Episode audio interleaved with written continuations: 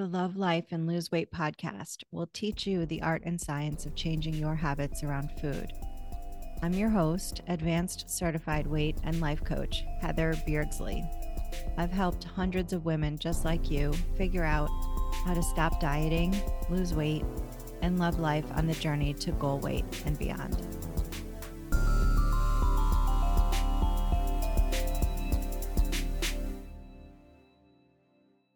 Welcome to episode 31.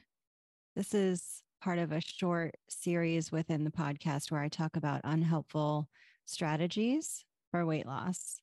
We've talked about middle of the night eating on episode 29. Episode 30 was about performance eating. And in this episode 31, we're going to talk about saving up calories. So, saving up calories is a strategy that the diet industry teaches us where we push past hunger in order to eat less. So, this is, if you think about it, what's happening when we save up calories is we're trying to eat less by taking action. In this case, and it's an inaction of not eating, even though we're hungry. And that's the key part. So it's pushing past hunger, thinking like delaying eating as long as you possibly can. So, and it comes from this idea of I can't eat what I want to eat and lose weight. So it's a scarcity mindset. So when you're into saving up calories, like to eat later, like I'll I'll skip breakfast and lunch and then I'll just have a bigger dinner. What you're practicing is not believing that you can listen to your hunger and satiety and still lose weight. So you're not trusting your own body signals to allow you to lose weight. The uh, belief underlying this practice of saving up calories is my body always wants to eat the amount that will cause me to be overweight or that will, at a minimum, not allow me, like it'll just maintain me. So I have to intervene with my mind and trump what my body is saying. I have to push past my hunger and save my calories for later. And think about it psychologically, what this means saving calories for later is a way that we placate our inner person who wants to eat by saying, it's okay. We can just be really uncomfortable now because we'll get more later.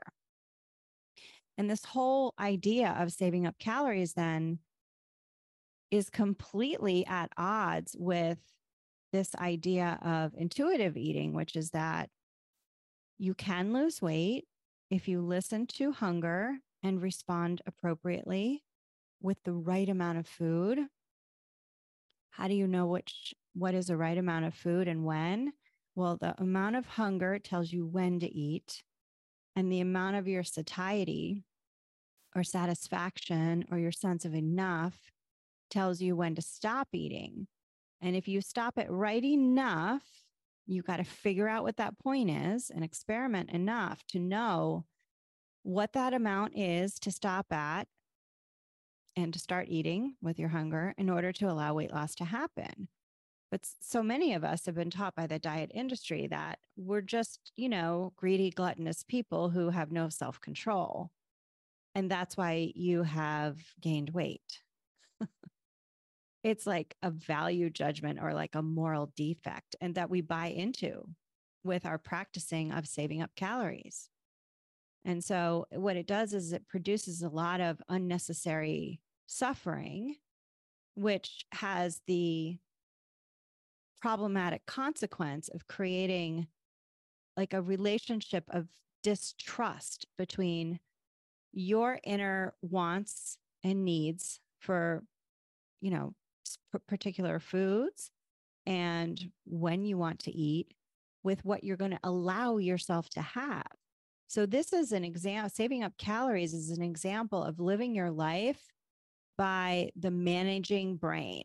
right? The the dictator brain, the one who thinks that we're wrong as we are. It's not tapping into belief about what's possible and how it could be easier.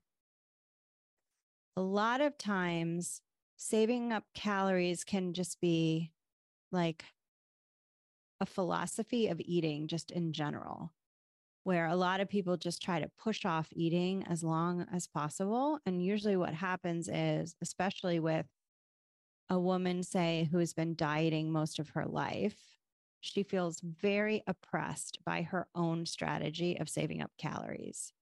She's always hungry. She never feels like she has enough.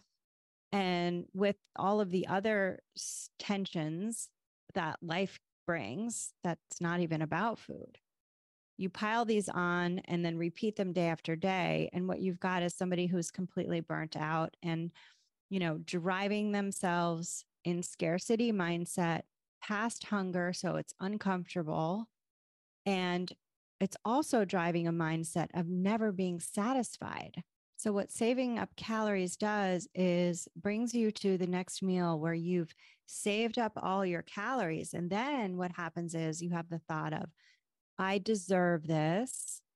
I've been so good all day. And then it's this idea of like permissiveness with food as like the counterweight to this over restriction that you've been practicing on the front end. And all that leads to, of course, is overeating. With my clients, I tend to see that there's a justification of why like a bigger meal because you've saved up calories is going to work for weight loss. And, you know, it really depends on a lot of physiological factors in your body, whether you can kind of do this or not and get the results you're looking for. But of course, I'm talking to those of you who have this practice of saving up calories where you have a big one bigger meal later or maybe two or something like that. And then then like you're not getting the results that you want. And usually what that means is the bigger meal that you save up for is putting a strain on your body where the bigger meal is putting too much fuel in the line, if you will, metaphorically. Okay. Because the food is broken down in your stomach it creates blood sugar, which is fuel in the line.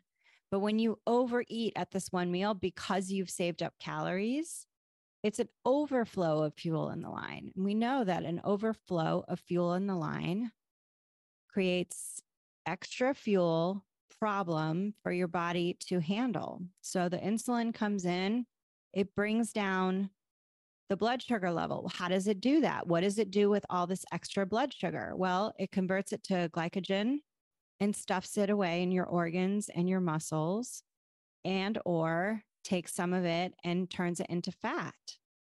So it creates this paradox, this saving up calories strategy for weight loss. Creates this paradox where if practiced consistently, your body adapts to a food environment where food is scarce most of the time because you're saving up calories. So if you want to imagine, like, I always like to imagine these little people in your body who are like calling out orders of what to do. it's always a dude. This dude is like, all right, like, she's saving up calories again. Just don't burn any fat. Don't do anything. Like, we're holding on to every single calorie that we have. Now, you in your mind, you think because you're saving up calories that your body will just burn a bunch of fat. But that's not the case, especially because you're doing it probably chronically. Now, once in a while, it probably won't make a difference. But if this is a go to strategy for you to compensate for bigger meals or eating foods that you think are bad or wrong or, you know, will block weight loss, I'll just save up calories later you're actually creating an environment where you're metabolically not flexible. Your body doesn't trust you that the food is coming. And so it holds on to every calorie. Then you get to this bigger meal and your blood sugar goes high and there's too much fuel in the line. And then you're saving, you're packing away fat and, anyway. So it's it's really just an ineffective strategy. So I want to address the inevitable question of intermittent fasting because intermittent fasting is a practice of um, deliberately, like consciously deciding not to eat. And um, this is a form of saving up calories, of course. There's many ways to think about intermittent fasting that aren't the same as a diet mentality strategy of saving up calories to compensate for lack of belief that you can lose weight, you know, thinking your body's broken and you have to intervene, right? And um, all of that. So you can feel free to try intermittent fasting. Intermittent fasting for women can work for some women. Sometimes it doesn't because of exactly the mechanism that I described, where lack of calories causes the body to hold on to, um, you know, your fuel reserves and not burn them. And, you know, your body just adapts to it. And then the overeating that happens uh, as a result then causes fat to be stored. So it can also affect some hormones for women, and you can talk to your doctor about that. But fasting, where you push past regular hunger signals, is going to trigger some stress hormones, some adaptive, normal stress hormones to come in to help you with this extended fast. And some of those hormones are like, you know, adrenaline, noradrenaline, cortisol, things like that. And those are helping you. Like, think about primally what's happening when you're saving up calories and you're fasting. That you're in a food scarce environment. Think about like nature shows where we see like the lioness on the plain in savannah, on the savannah in Africa. And she's hungry. She hasn't eaten in like four days she's going to get up. She needs energy. And those of you who have tried uh, intermittent fasting will find that once you kind of get past those regular hunger signals, they kind of peter out and then you don't feel hungry anymore. And if you push past long enough, you'll get like surges of energy. Those are your stress hormones that are kicking in. You like your brain will get clear, you, your focus will become sharp. this is your body like preparing you to go out into the wilds of America and go get your meal. So, um, in this way, it's like, it's not just about, oh, if I don't eat, I'll lose weight. Like the body is taking the the trigger of not eating, like it's sent all, up all the signals, and you're not eating in response. The body only has a one thing to conclude, which is there's no food. The body hasn't adapted any wisdom to know that like you're not eating on purpose. So it's going to create adaptive mechanisms to get you ready to go out there, expend energy to get your food. So um, it's gonna it's not gonna have you lose weight. It's gonna use all your fuel to create those adaptive mechanisms and fuel you so that you're kind of ready. So um, you know, it's a mixed bag with um, any kind of like pushing past hunger. And as a coach, I know that for the mass, vast majority of my clients who have been restrictive dieting for decades, that asking somebody to push past hunger is going to trigger your nervous system to go way above like what is a relaxation mode. It's going to cause a stress response both in your patterns of thinking and in your safety in your body. I mean, you know, if you've ever been on that HCG diet or been extremely hungry for a long period of time, days, weeks, sometimes months, like I was, your body is doing everything it can to ramp up those urges, thoughts for food, and physical hunger symptoms to try to get you to eat. And so, saving up calories, if I haven't convinced you already, is a terrible strategy for weight loss. for someone who has a very um, a brain that's affected from years of diet mentality. The best thing that you can do is to create a a sense of like an environment of food safety and predictability where you know when is the right time to eat. So I have an episode, an earlier episode called Making Peace with Hunger. It's episode seven. I want you to go and listen to that if you haven't already. And it, go- takes a real good deep dive into the mechanism of hunger and how you can start to work with it with your weight loss instead of against it, like saving up calories. So, this means allowing the hunger to build, just in, in a nutshell, allowing the hunger to build with the first wave of hunger. And everybody's going to be slightly different. But, like for me, I like to eat during the second wave of hunger. In this way, I've triggered my body as long as I feel safe and I don't feel restricted, I know I'm going to eat, my body will dip into some fat burning and burning some of that stored fuel to pinch hit for my fuel needs until I can eat. That's very different than pushing past hunger for six, eight, 10, 12 hours. Um, and jacking up your nervous system, creating a cascade of stress hormones right? You, that is going to work against you with your weight loss. And it's going to confirm any beliefs that you may have, you know, underneath the surface that you have to kind of suffer to lose weight. And I've seen it in myself and all of my clients that if you can just trust that you can figure out how to lose weight without any extreme measures of exercise or saving up calories, skipping meals, doing a long extended fasts, then, you know, that is where the easy button is for you with weight loss. But you've got to really directly challenge some of these limiting beliefs and and you know strategies shitty strategies you've been using that you've been telling yourself work that probably don't work like, just tell yourself the truth. If you've been saving up calories, like, does it work? Do you have data to show you that when you save up calories or you skip lunch, that it leads to weight loss that week? Or does it inevitably lead to overindulging, overeating, over drinking, or maybe even like binging on the weekends where like you're super strict with yourself during the week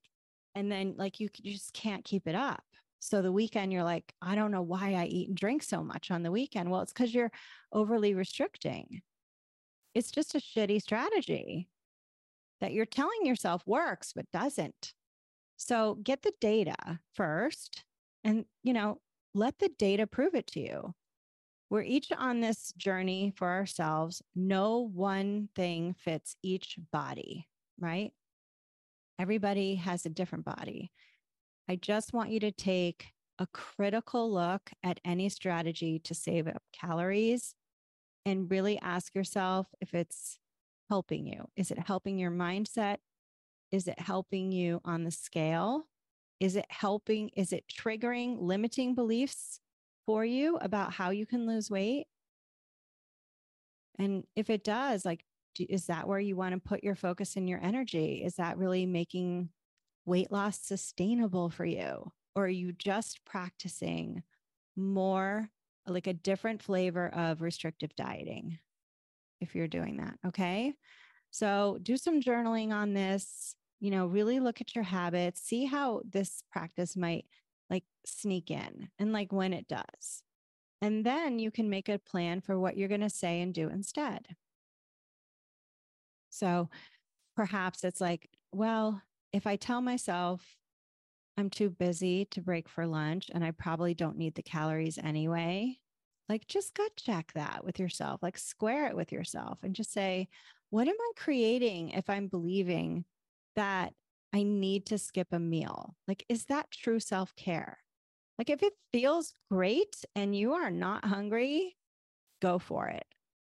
But if it feels like sad in your stomach, in the pit of your stomach, like emotionally, like, yeah, I got to do these, you know, overt heroic measures in order to try to get the scale to move, then you know you're in scarcity mindset.